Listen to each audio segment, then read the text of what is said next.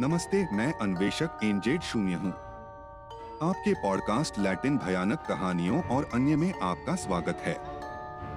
सुनने से पहले विवरण में चेतावनी नोटिस पढ़ना याद रखें। यदि आप नए हैं तो रुकें, पढ़ें और जारी रखें। मैं आपको YouTube पर हमें फॉलो करने के लिए आमंत्रित करता हूँ। हमें फॉलो करने टिप्पणी करने और हमें पसंद करने के लिए धन्यवाद। यहाँ YouTube निम्नलिखित को सुने और अपने मन में कल्पना करें। आस्टोरा वक्र की लड़कियाँ, एडुआर्डो लिनन द्वारा अनुकूलित।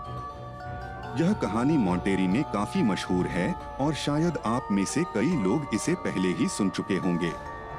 थोड़ा खोजबीन करने पर कुछ टिप्पणियाँ और नोट्स मिले जिनमें बताया गया था कि ये घटनाएँ सत्तर के दशक में हुई थीं। यदि आप इस क्षेत्र से हैं, तो शायद आपको इसके बारे में जो कुछ पता है उस पर टिप्पणी करनी चाहिए और इसे टिप्पणी बॉक्स में छोड़ देना चाहिए। कहानी कुछ इस तरह शुरू होती है। पास्टोरा क्षेत्र वर्तमान में ग्वाडालूप में एक व्यस्त शहरीकृत क्षेत्र है और सेरो डे ला सिला की ढलानों के बहुत करीब है।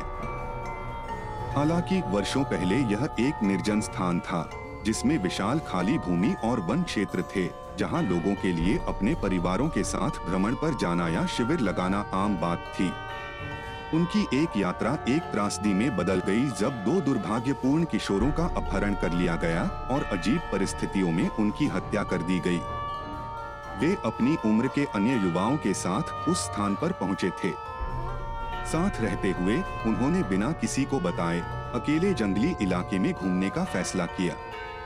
समय बीतता गया और बाहर निकलने का रास्ता ढूँढने की कोशिश में उन्हें रात हो गई। उन्हें तो केवल मृत्यु ही मिली। इसका पता लगाने के लिए खोज की गई और एक दिन आखिरकार वे पास्टोरा मोड़ के बहुत करीब एक जगह पर पाए गए। उनके साथ क्रूरता पूर्वक दुर्व्यवहार किया गया और उनकी हत्या कर दी गई। यह खबर तेज़ी से पूरे मॉन्टेरी, मेक्सिको क्षेत्र में फैल गई। जहाँ उसे या इस खूनी और क्रूर अपराध के अपराधियों को खोजने के लिए कई जाँच की गई। वे कभी भी जिम्मेदार लोगों का पता नहीं लगा पाए और युवा लड़कियों का अपराध समय और जनसंख्या वृद्धि के साथ अनसुलझा ही रहा। पास्टोरा क्षेत्र विकसित और संगठित होने लगा।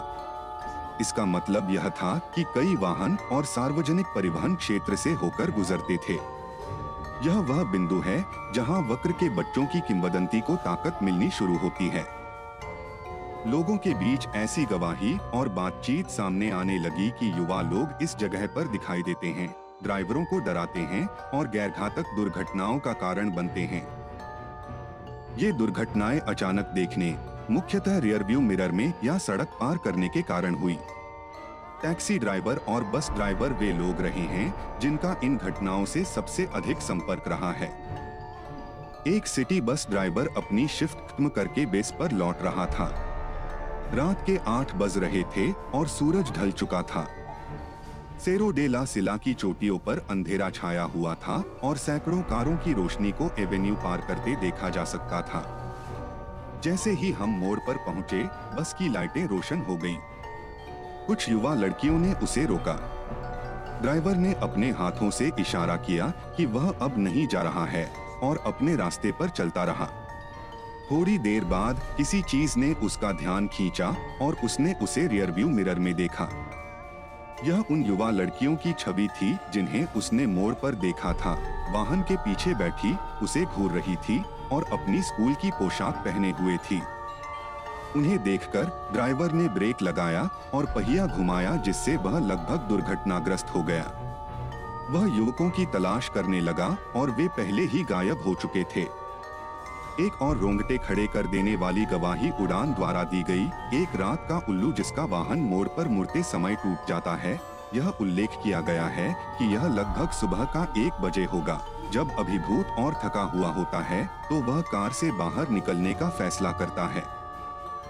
किसी अन्य वाहन की आपकी कार से टक्कर होने से रोकने के लिए आवश्यक सावधानियाँ।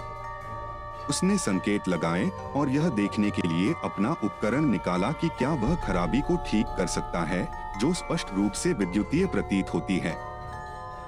वह अपनी कार से बैटरी के तार हटाने की कोशिश पर ध्यान केंद्रित कर रहा था। तभी उसकी आँख के कोने से उसने देखा कि दो लोग अचानक उसके पास रुक गए। जब वह पीछे मुड़ा तो दो युवा लड़कियों को उसकी कार के पास खड़े और हाथ पकड़े देखकर सदमे से उसकी चीख निकल गई। उसने स्कूल यूनिफॉर्म जैसा कुछ पहना हुआ था और वे खोई हुई नज़र से उस आदमी को देख रहे थे।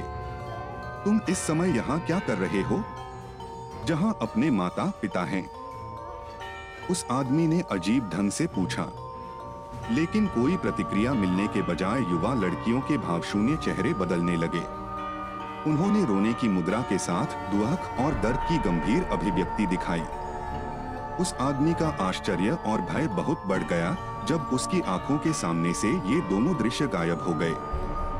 एक और घटना जिसने किंवदंती को चिन्हित किया, वह इस स्थल पर हुई एक अजीब दुर्घटना थी। यह सुबह का समय होगा, जब युवाओं का एक समूह किसी पार्टी से लौटेगा।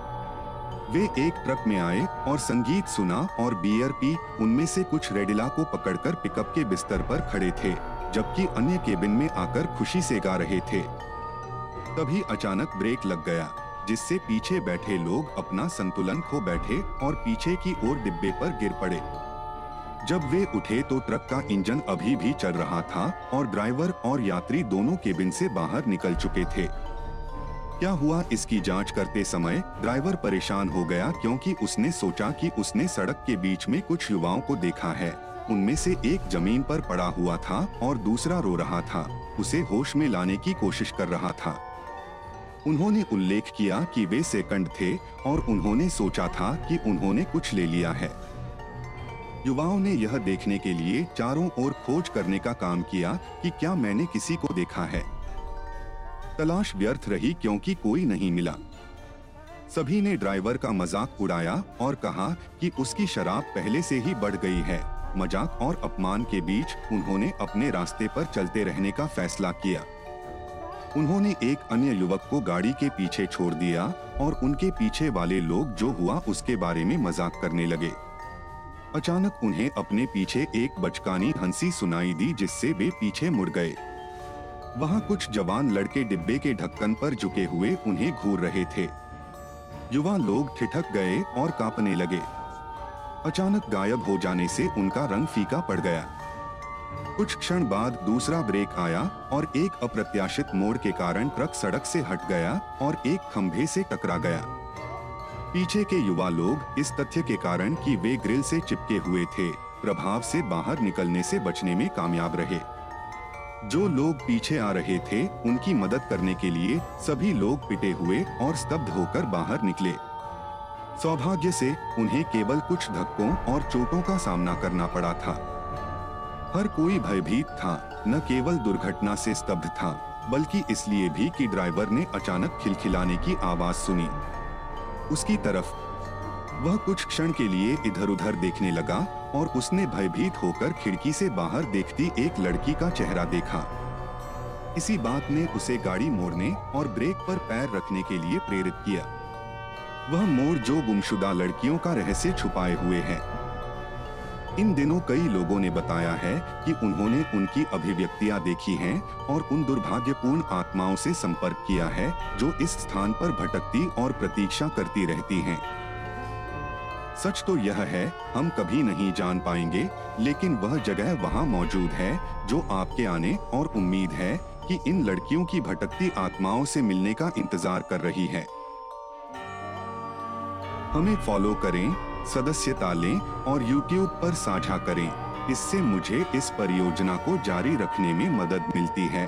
अपनी राय दें। विवरण में आपको अपनी कहानियाँ भेजने के लिए ईमेल मिलेंगे यदि आप उन्हें साझा करना पसंद करते हैं। मैं आपकी पसंद की सराहना करता हूँ। अगले एपिसोड तक। लैटिन भयानक कहानियाँ और भी बहुत कुछ।